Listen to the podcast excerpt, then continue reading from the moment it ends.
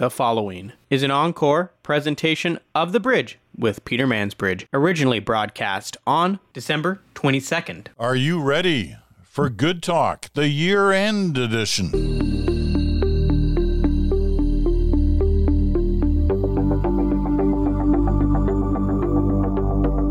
And welcome to Friday. Welcome to Good Talk. Welcome to the year end edition. That sounds like so important. It's really important, a year end edition. Uh, the three of us have done many uh, year enders before. Chantal is in uh, Montreal, Bruce is in Toronto today. I'm in Stratford, Ontario. Um, year enders are fun, but they kind of get predictable over the over time. So we're trying to shake it up a little bit this time by having different kinds of questions than we normally do. So we'll see how that goes, and I know you'll let us know. Um, so let's get right at it. Uh, starting with this question, I want you to imagine that you uh, you have a minute or at the most two minutes alone with each of the three main party leaders, and you're giving them one piece of advice, just one, not a bunch, one piece of advice that they uh, they could use to um, to better their leadership. So, Chantal, you start us with. Uh, let, us go in the order for this question of the uh, the parties in the House right now. So, for for Justin Trudeau, what's your one piece of advice for him? Well, uh, the prime minister spent a lot of time during that vote marathon that uh, the Conservatives triggered in the House of Commons talking to his MPs. What Justin Trudeau really needs, he's not going to work a miracle and convince Canadians he's walking on water. But what he really needs is for his MPs to be focused on trying to win the next election uh, and to do it under his leadership. So my advice to him would be um, spend continue to spend more time with your MPs uh, and continue to build up that team spirit. While they're doing that, they're not focused on stabbing you in the back and organizing a leadership uh, convention. Uh, it's pretty well accepted that he has not had a good one on one relationship with the majority of his caucus. Uh, would that be correct? It's an assumption. Uh, it's not a bad relationship. It's been a distant relationship, uh, uh, and I think uh, the you know just his presence during that vote marathon and what it did to uh, the morale of the troops kind of shows that there is something more there that can be done. Bruce, your one piece of advice for Justin Trudeau. Well, I, I, think I would probably pick up on something that he started doing in the last little bit, and you and I talked about it a little bit the other day, Peter. Uh, I, I, think that separate and apart from whether it's a better electoral strategy, which I happen to think that it is, I think it's important to have a conversation with Canadians as we watch events develop in the United States around Donald Trump and what conservative means to have that conversation here in Canada. And I think that you see more and more in the last few days that Justin Trudeau is talking about the rise of far right uh, actions in the United States and what they could mean for Canada. I saw another piece today that talked about uh, another Trump presidency and what it would mean for climate action. I think that's a more productive conversation politically for him um, because I think it does speak to the future and what kinds of anxieties people need to hear discussed and addressed. Uh, but as I say, even if it wasn't a good political strategy, I think it's an important conversation to have. Okay. Um, let's switch to uh, Pierre Poilievre. Uh, he, um, among his different interviews this year, he talked. he talked to in a hard hitting interview with the Toronto Sun about the different pronunciations of his name. And he said if you went by the truly French version, it's Poilievre. He said, but he's very happy with Poilievre. So we really got that out of him, squeezed that out of him in the year-end interview with the Toronto Sun. Um, you have thoughts about that interview that you should share as part of this, Peter.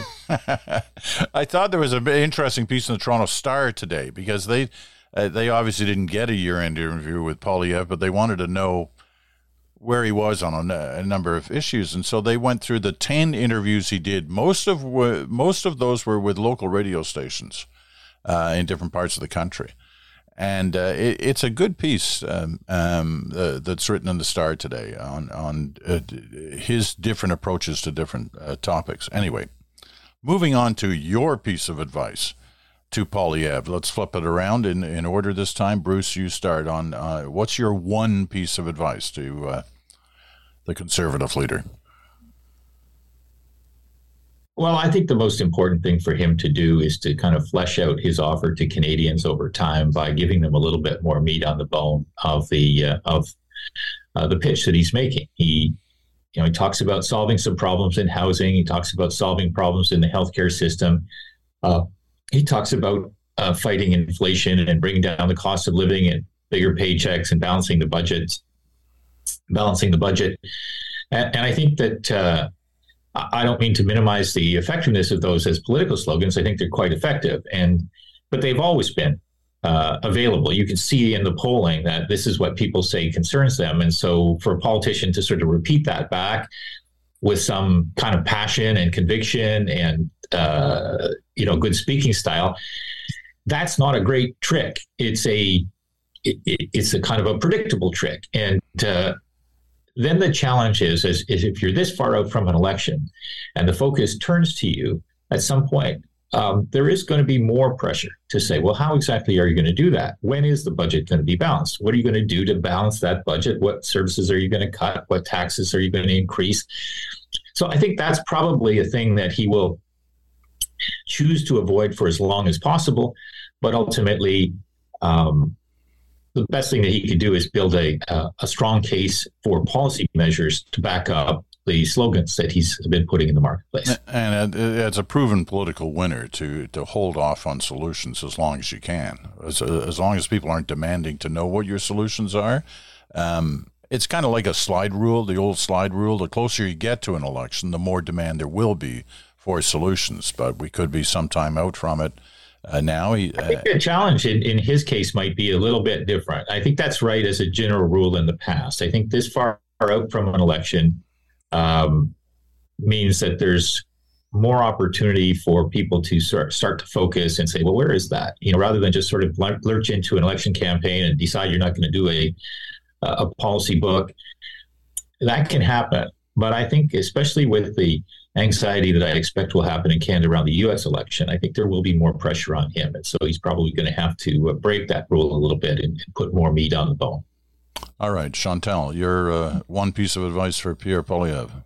And a couple of points before that. Sometimes uh, not getting a year-end interview is better than getting a year-end interview because you're right. not wedded to having to report whatever the person said in that interview. You can actually do this very helpful um, uh, condensé of all the other interviews. And uh, by the way, in in the La Presse interview, uh, Mr. Poilievre, to Bruce's point, Mr. Poilievre seemed to believe that it could be two years to an election. So basically, he is still in killing time mode. My advice is more uh, personal and less policy driven.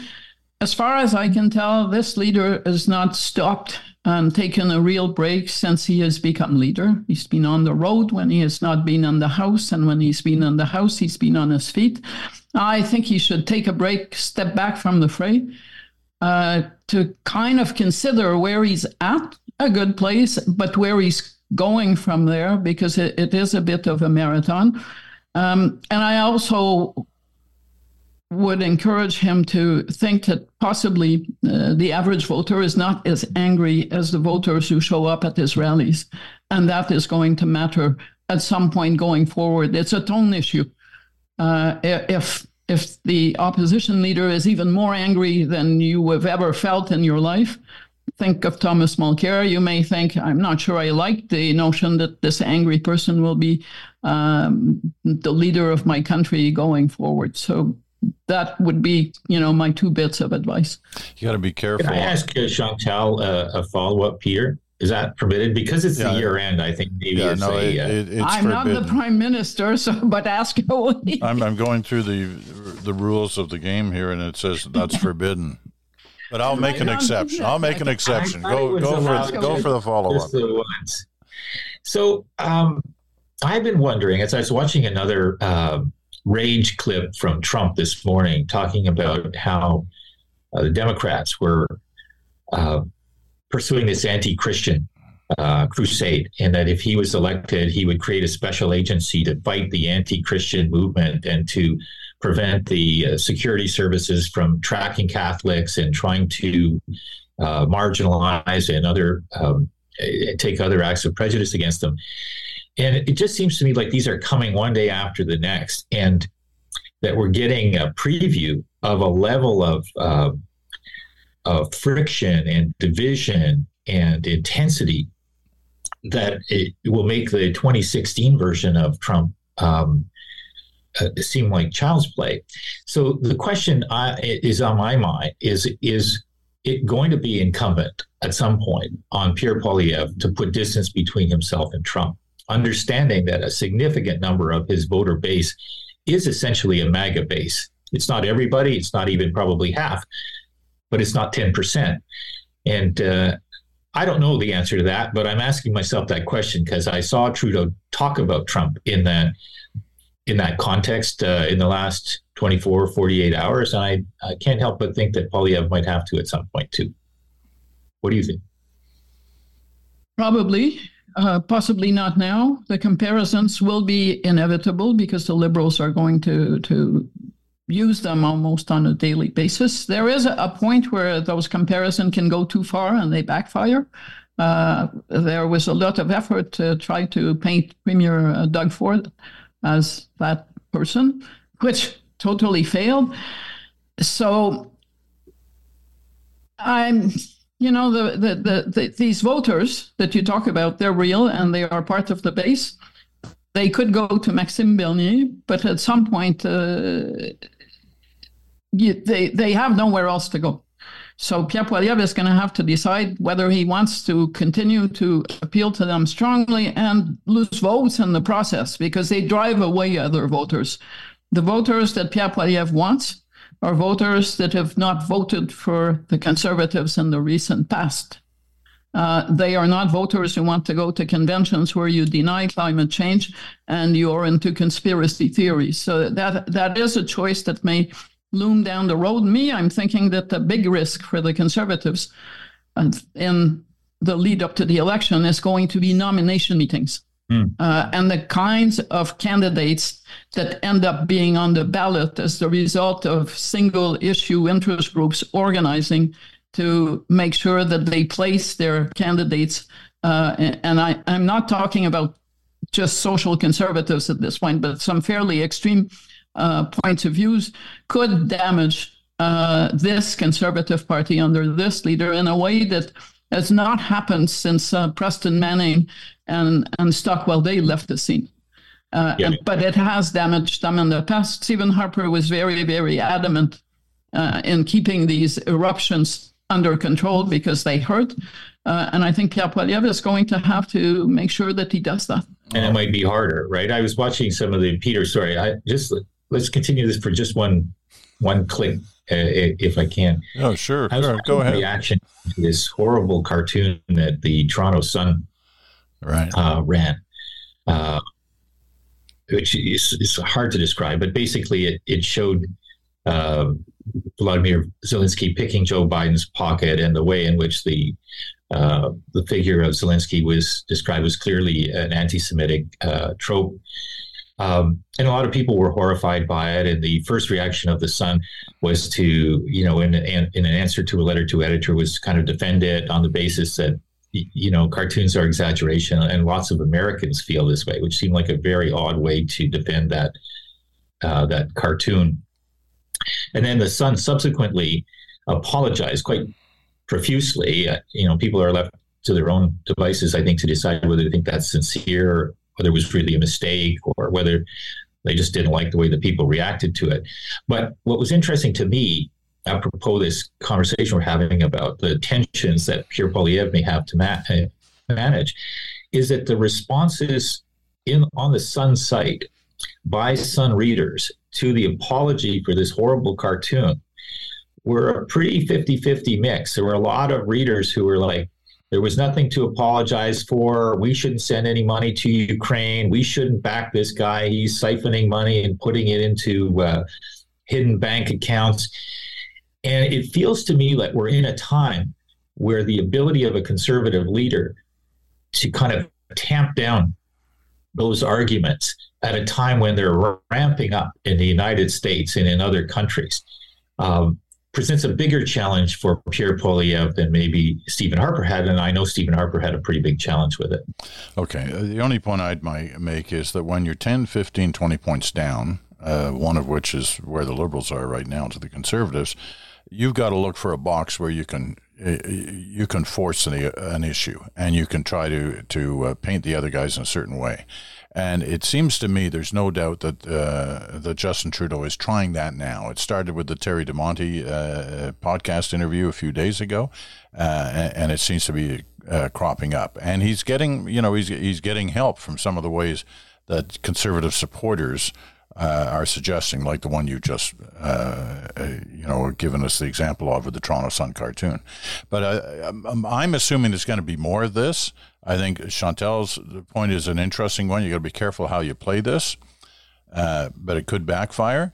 Uh, but right now, it seems to be a, a tool in the toolbox of, of, of the Liberal Party and Justin Trudeau in particular that he's trying to do, trying to use to paint a real difference between him and uh, uh, between liberals and conservatives. We'll see how far it goes, uh, and we'll see whether in any way it's uh, it's successful. But that uh, that's still to come. Okay, next question, um, and it's the final leader, and it's uh, Jagmeet Singh. Your main piece of advice to him, and this time we start with Chantal. I'd say be prepared to pick a lane uh, that you cannot go into the next election talking about all of the good things that you wrestled out of this parliament from fourth place, which would be uh, true. Uh, the the anti uh, strike breaking legislation, uh, dental care, etc.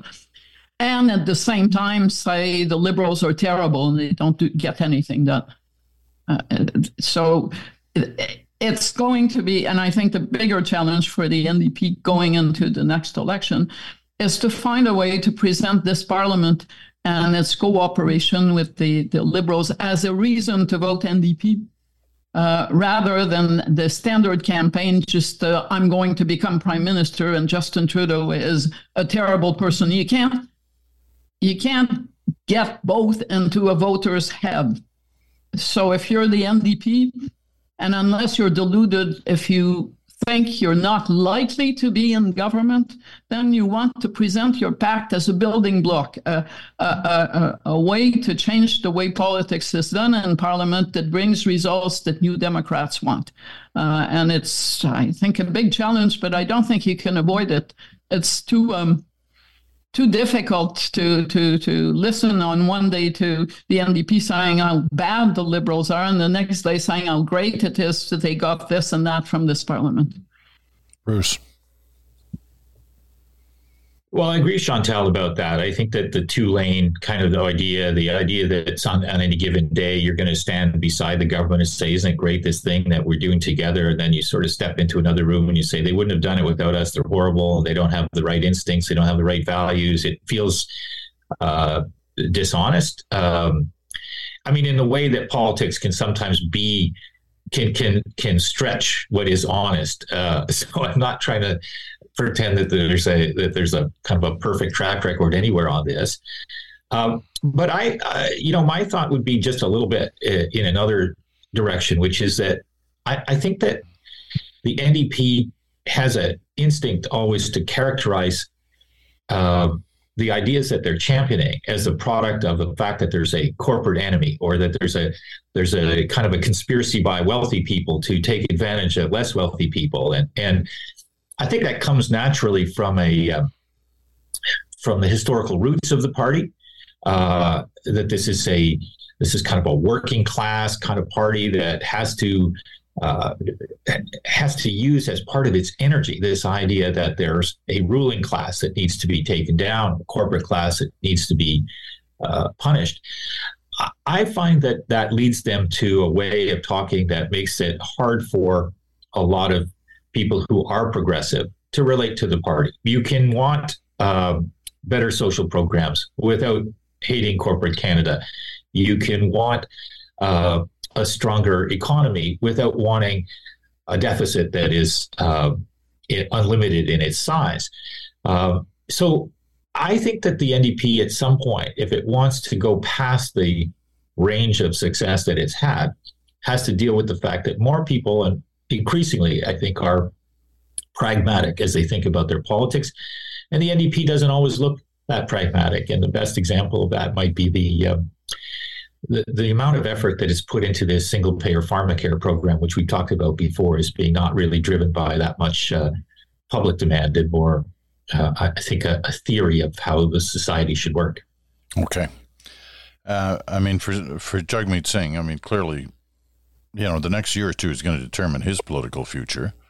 a lot of people suspect that his political future does not include yet another term as leader, but who knows? We'll see. Uh, we'll see what happens. So whatever whatever lane he picks, he has to be considering his own situation as well. Uh, okay, we're going to take a quick break and come back with our first of uh, what I think are some really interesting questions. Well, uh, well, not that that first one wasn't interesting, but this is different. We'll do that right after this.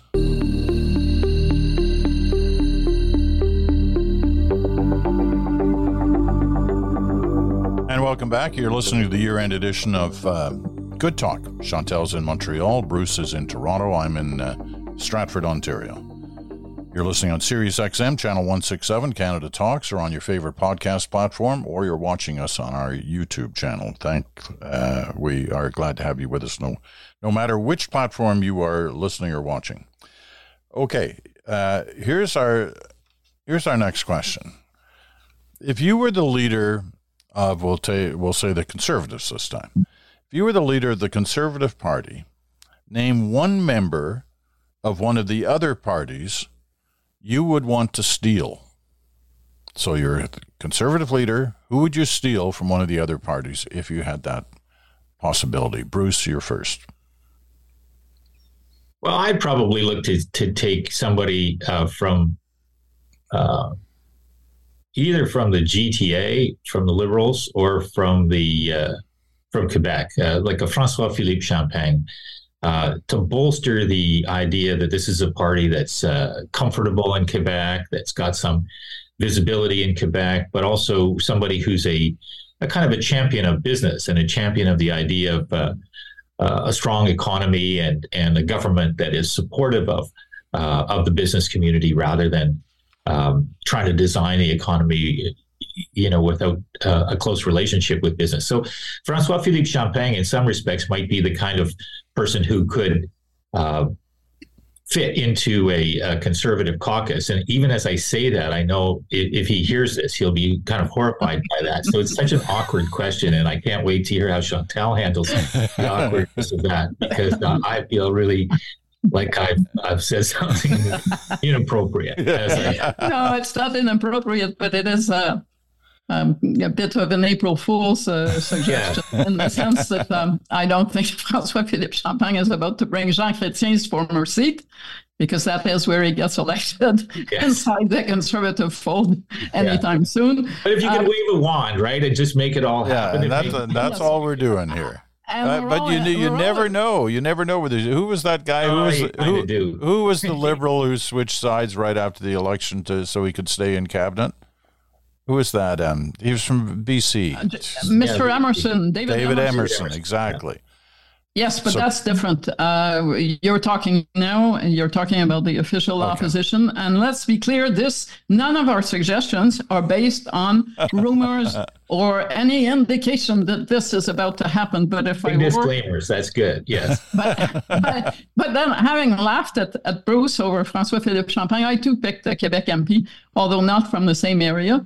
Um, I would pick uh, Anthony Housefather uh, for all kinds of reasons. One of those is that there is a large Jewish community in his riding.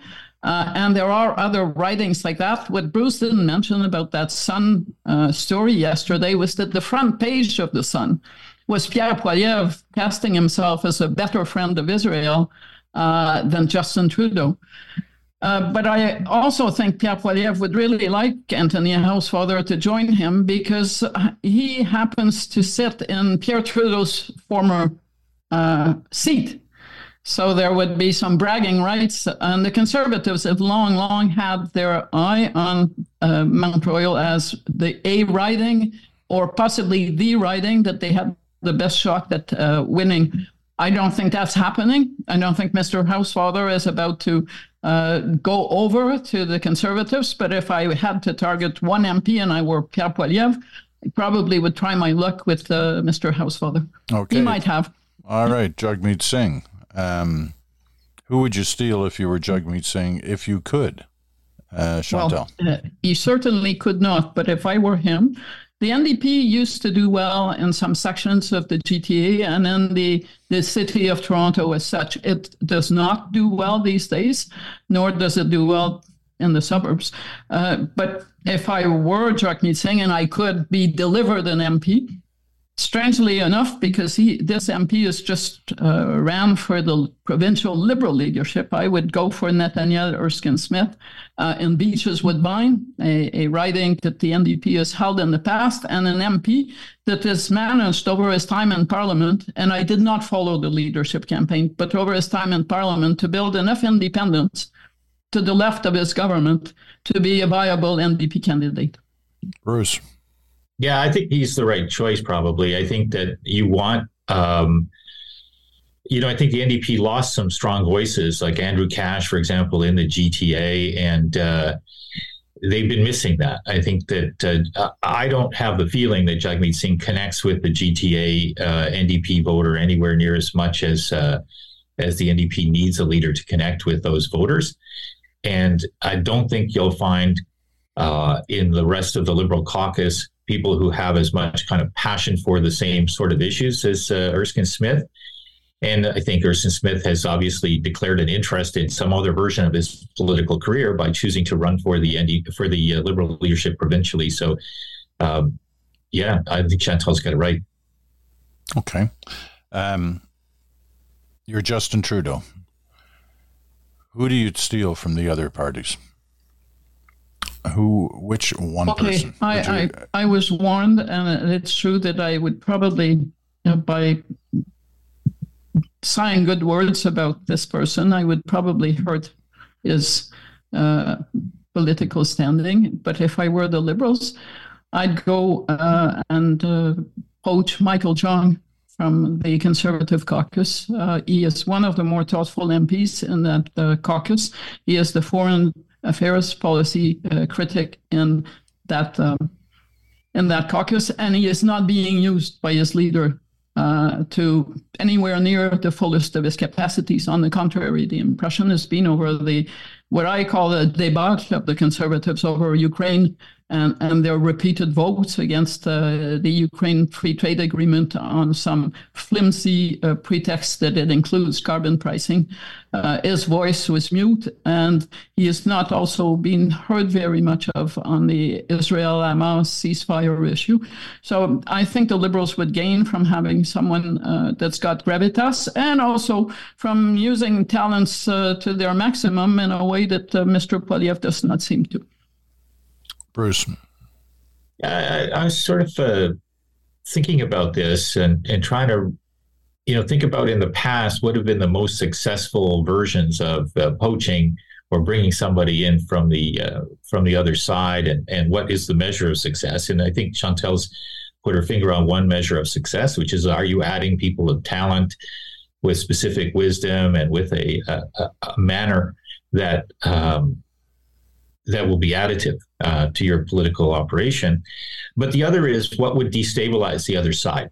Um, and if we're if we're talking about the bare knuckle version of politics, uh, bringing somebody from the other party often has uh, as much to credit it as an idea for destabilizing the other side. And so, if I'm thinking about it that way, because I think Michael Chong is a great uh, is a great idea. If you're the liberals and you think you could bring him on board, why wouldn't you try? Um, but if you wanted to to kind of disturb the other side a little bit more, uh, two names come to mind for me. For me, both from Alberta: Shuvaloy Majumdar, who recently entered Parliament uh, um, in a by-election, and Michelle Rempel Garner.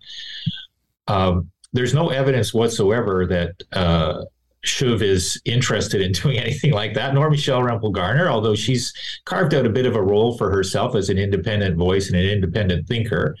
Um, and of course, for the liberals, you do need uh, to be more in touch with sentiment in in the West and in Alberta in particular. And uh, and Shuv is a is a very smart, capable individual. Some of the things he said recently on issues I've sort of been surprised by, but um, he's a talent to watch in that caucus for sure.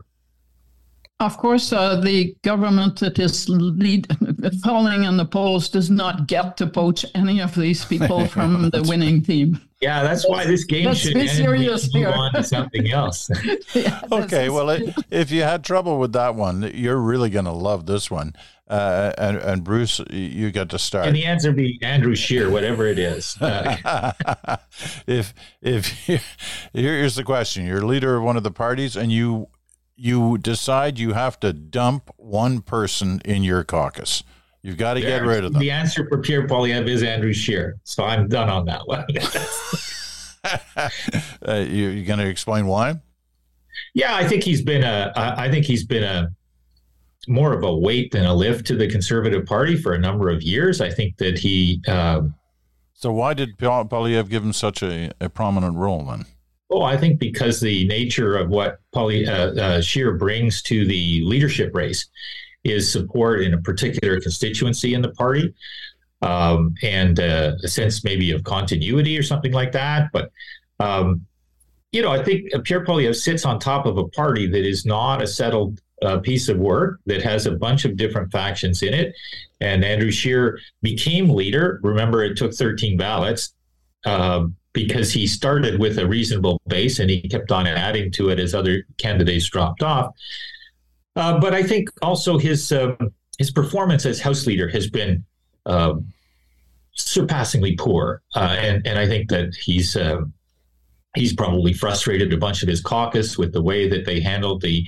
Uh, the run up to this Christmas season and the threats to have everybody stay in Ottawa until uh, until Christmas, which didn't materialize, uh, and specifically also the uh, the incredible lack of form and consistency on the Canada uh, Ukraine trade deal.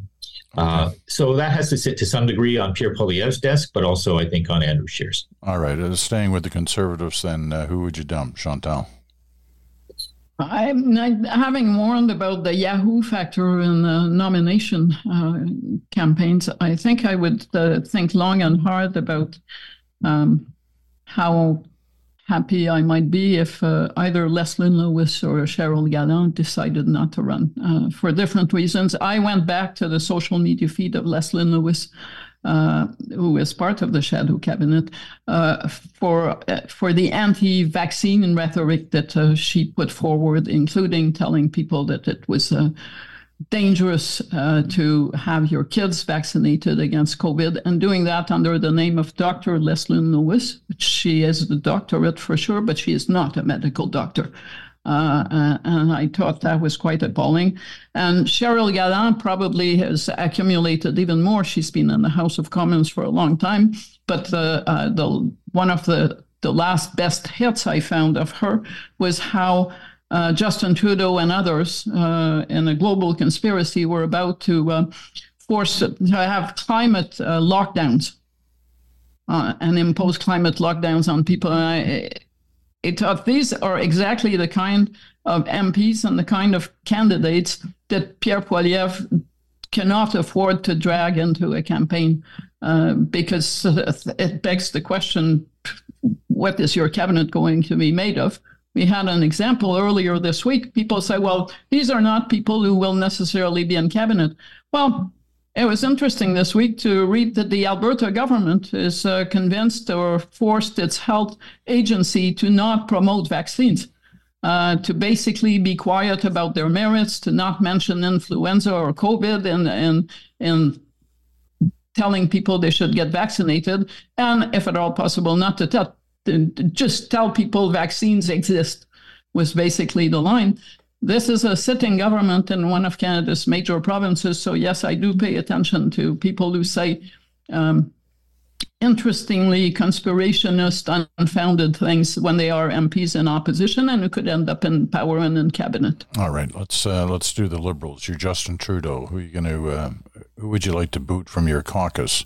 Um, and one choice Chantal, One choice. Chantal just violated the rules by going to two choices in the last section. But let's stick with I- one here. We'll never make it next time. through. I don't penalty. care. So She'll be in the penalty on. box. Yeah. I, I picked Gudie Hutchings from Newfoundland for a single reason. Uh, with one interview, this uh, minister, rural development minister, undid much of the narrative that the government was desperately trying to put around its decision to carve out home oil eating uh, from the carbon tax by saying, well, if you want the same uh, measure for yourselves, uh, well, all you have to do is vote liberal. It's if that's what you think on the spur of the moment, you probably have a judgment issue. And I'm sure that there were times over the weeks that followed when Justin Trudeau himself must have thought, Do, did I need this on top of the rest of everything else? Bruce. Well, Peter, you know, as I thought about this, of course, I couldn't narrow it down to just one until Well- you told me I have to. But I was Yes, thinking about one. two or Uh, well, possibly. why don't you think of one? Or we'll never get through this list. As many as three Ottawa area MPs. but if I had to narrow it down to one, which you told me now I do, I don't know why the rules are so tough. But we have a it would probably be. Yasir Naqvi. The uh, uh, he's actually the member of parliament for my riding, Ottawa Centre, and uh, it's not so much that I don't think he's a he's a good MP. It's that he's been um, pursuing the Ontario Liberal leadership for a good many months. Um, after he didn't succeed at that, he put out a statement talking about it's time to help rebuild the Ontario Liberal Party. It feels to me like if you're Justin Trudeau, you really need, uh, uh, especially at this point in the life of this government, trailing in the polls, uh, you can't have, you can't afford to have too many MPs holding on to ridings where you can get a share of voice who don't seem necessarily committed uh, to the project going forward. And as I said, I think that's probably a little bit the case with with more than one Ottawa MP. But you've decided that I can't mention any other names, so I won't. And Ottawa Centre would be such a nice landing place for someone like Mark Carney. Oh, oh, gosh, I hadn't thought of that. Hey, for any uh, What a it's good for any surprise. number of people in politics or around politics who want to run, and I think it's being occupied by somebody who doesn't seem like he's committed to that right now. Sounds like Bruce wants to run. I mean, he lives I in thought that riding. and do, do you Yeah, want to I thought about it disclose? a bunch of years ago, and it was uh, voted down uh, unanimously in my uh, Your two-person house. household.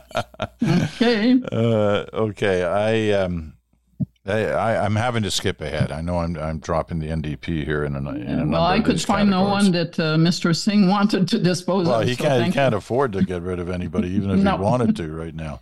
Um, okay, I, I want to skip down to uh, But I did spot uh, an NDP MP if I was the Liberals who I would bring over, and that's Uh, now he's trying to get back into an no, earlier. no, no, answer. never mind. That's for next year's show then. Yeah, Forget it. Okay. Uh, uh, all right, here's your next question. Um, this is a good one. Who who of the leaders has the most control over their party, uh, the party caucus? And I- I, don't mean you know falling in line with what he wants to have done. I mean the kind the, the, the, the leader who has the most of their caucus who are willing to sort of follow them off the cliff if it comes to that, the most loyalty, um, the most control. Who's the leader who has that? No, no, but follow follow them off the cliff uh, is different from having uh, control over a caucus or a functioning caucus. Yes, I believe most conservative MPs at this point would follow uh, Pierre Poilievre off a cliff. They do once in a while when they vote in the House of Commons. But otherwise, I picked Jagmeet Singh because I think his MPs really did um, have a taste at government over the past uh, two and some years, and that they have found that it made them feel better about their job than to be perpetual opposition critics over time. I believe the seeds of this experience uh, could stand to change the NDP, if not the party, at least those of its members who have participated uh, and also gotten uh, a taste at compromise.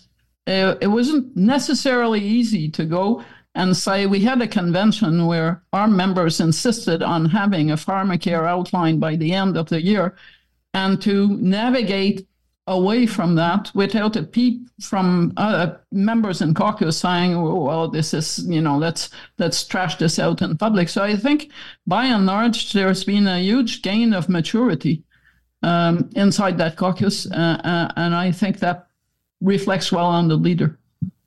Hmm. Bruce. Well, you know what? I mean, I was going to have a different answer maybe, but Chantal persuaded me of that. That was a very strong answer, and I think she's right on all the points. If you ask me to choose between the liberals and the conservatives, which of those two leaders has the most control? Um, you know, I think control is a tricky word there because I, I, think that the conservative caucus and the conservative movement is made up of a more cantankerous, uh, number of groups that on any given day are a little bit more likely than what's underneath the hood of the Liberal Party to bring their grievances forward, to challenge their leader.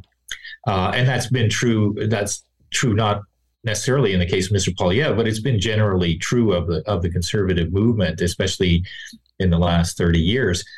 Um, and so I could look at that and say, against that uh, challenge. Pierre Poilievre has pretty remarkable control over his uh, his caucus. Uh, does it mean that it endures? Um, you know, yeah, with a 10 point lead, with a 14 point lead, no question. Um, I don't know how good it would be if it was only a five point lead again. Um, with Mr. Trudeau, I think there are people who are who are wondering uh, whether or not they can win again but also don't know what else uh, would work better and don't dislike him and have you know a certain amount of confidence in him and appreciate his policies. Is that control? I don't think it's control but i think there's a uh, there's a bond there for sure. So it's a control is a hard word to use in, in, in this context but um, that's what i think all right. But as I say, Chantal's answer was better than oh, mine. Yeah, and, yeah, yeah. Uh, right, right, right. And uh, all credit for that. Another member of Chantal Nation sitting right here on the panel.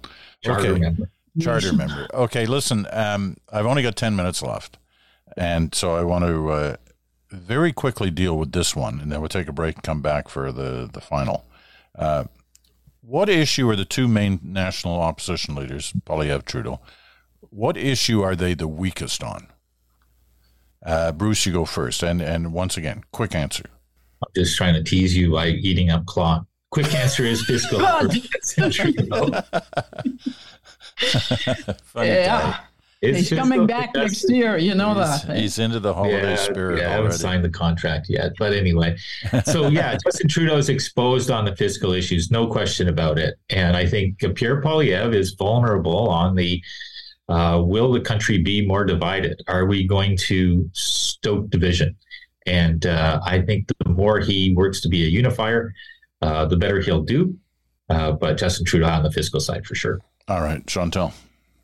I agree. Uh, fiscal uh, policy is a weak a weakness in the armor.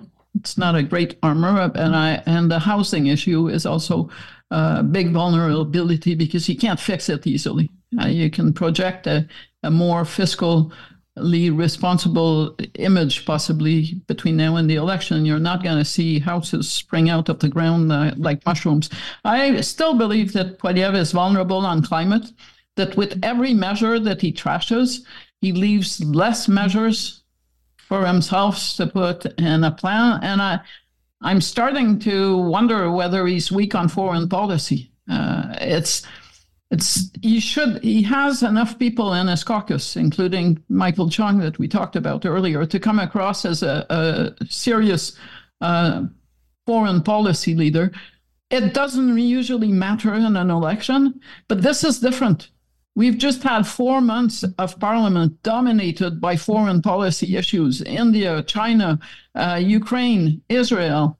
Uh, and I don't think it's going to change uh, between now and 2025. So, uh, foreign policy uh, courses that someone can follow that uh, would certainly um, make Pierre Poilievre's leadership to the country more appealing. All right. We're going to take the last break right now.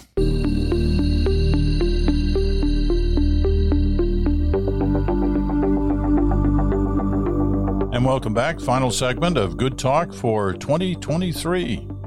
And the final question to Chantal and Bruce. Here it is. Um, one year from now. So we're sitting here at the end of December 2024. Are all the leaders of the of the three main parties will they be the same then as they are today? There's your question, keeping in mind that we'll probably replay the, this answer at this time next year. So keep, oh, and we will replay your wager, your collective wager that Justin Trudeau would be gone by the end of which year was that? Is he still is he still here? Yeah. yeah, I think you should go first on this question, Pete. um, no, I you know I'm just I'm just the moderator. No, no, no, no, that's not the deal. I, you know, I, I, I like to like use the kind of answer that you use, Bruce. Like, I really think Chantal is right there. Okay. Let's see what Chantal says. Okay, so since I, I won that wager, um, Justin Trudeau oh, still being geez. around. Of your many different go versions first. of the bet, yeah. And I'm going to answer your question being because it now got lost in the shuffle. Are all the leaders going to be the same a year from now? Right. And my answer is yes, but I have two asterisks. Oh, the first here is, we go. This is how she wins the bets. They're full the, of asterisks. The first is there will be a by election in the Toronto riding of St. Paul's, a place where I lived for 20 years, so I know the riding well. It's normally a liberal riding. It has a Jewish community, but uh, that can tip the balance. And it, that community did tip it, but it goes back 40 years when Joe Clark was leader and promised to move the um, Canadian embassy from uh, Tel Aviv to Jerusalem. Um, if the Liberals were to lose that riding, Trudeau, I don't think, could survive that defeat because it would send a signal to the Liberals in and outside caucus that no seat is safe if you can't keep a um, downtown, well, almost downtown, Yonge and Eglinton is downtown now, uh, mostly liberal riding uh, in liberal hands at this point, then you're not keeping much of anything outside of the West Island uh, of Montreal. And the other reason why we might not have the same leaders is if an election took place in 2024, and I don't think uh, that it looks like one will take place, it is totally possible that Trudeau would be gone if he had lost it. Bruce. Yeah, so setting aside the election scenario, which I agree, uh, if, if, there was one, the chances are um, if the Liberals lost, which I think on the basis of the numbers now, you'd have to assume would, would happen, uh, that Trudeau will have at least announced his departure uh, by the end of next year. But setting that aside, because I don't think the election will happen next next year, uh, I think on the balance of probabilities, all the leaders will be the same.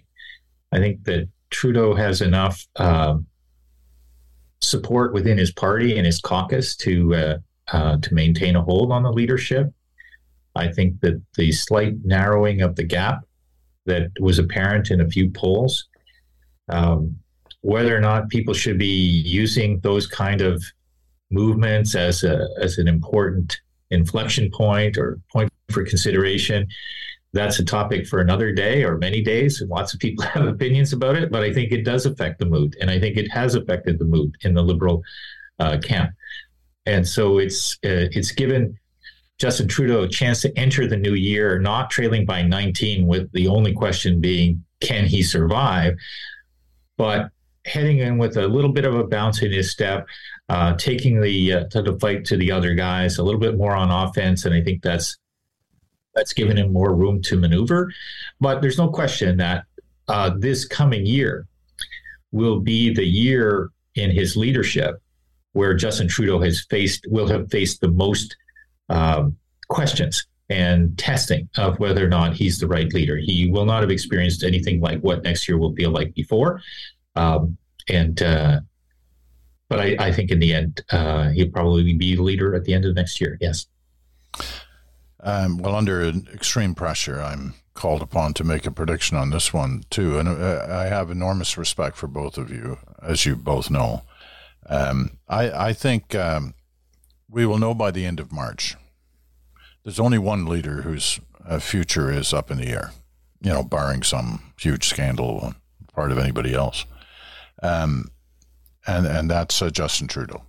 I think he we're we're, we're witnessing the uh, the roll of the dice, if you will, on an issue right now, and trying to link uh, the conservatives to the MAGA movement and uh, Poilievre to Trump. Um, I think that is a, a, you know there there's risk involved in that, but it's also quite possibly the only real uh, option he has at this point. Also, and I think we'll know over the next couple of months whether that is in any way working to give him the space to uh, to run in the next election. If it does, he'll he's there. If it doesn't, uh, maybe a game set match for. Uh, so you didn't answer the question, right? that was the, the, the we don't. No, he, he didn't. He didn't. Uh, I'm covered. I'm covered all the way around next here. year. Dude, that I, sucks, man. I, am covered. I'm, you know, if he goes, I was right. If he doesn't go, I was right. So, like, what? I can't complain. Um, we have uh, 30 seconds left. Politician of the year in Canada. Who was it? Oh well, uh, it was you know, but no contest. Uh, uh I call it l'année Poilievre, the Poilievre year. With my question mark, uh, is it good enough to be prime minister in the polls in 2023 uh, to be that person in 2025? Okay, Bruce. Well, I don't like these questions, the politician of the year, because it implies that they're they're to be uh, lauded. And I think that if the yeah, so the newsmaker of the year version of that question, yes, definitely Poilievre. Uh, but I, I'm not gonna, you know, use your. He just can't. I can't. If Poilievre sweeps the country in two years, Bruce is going to get laryngitis. I will. I definitely will. And uh, but no, I just I think that if it's newsmaker, uh, if that's the interpretation, then no question. Yes. Okay. Listen, thank you too. Best for, politician, I don't know. It's yeah. not where I'm coming from. Well, I didn't say you best, do politician. best politician. politician because you don't year. want to be in their social media feed as having said that. Fair. That's that's true. Um, okay, listen, uh, the two of you, it's been another uh, great year of your analysis and commentary, and I'm looking forward to another one uh, coming up. Have a great uh, have a great holiday season and uh, and you you have fans uh, coast to coast to coast. There's no doubt about it. Good Talk is the most successful um, uh, uh podcast that we do here on the Bridge, and it is uh, continues to be uh, the number one rated political podcast in the country. So that's good for you guys. Um, all right, I'm Peter Mansbridge. Thanks for listening. Have a great holiday season. Talk to you in the new year. Happy holidays, you guys. Yeah, you too.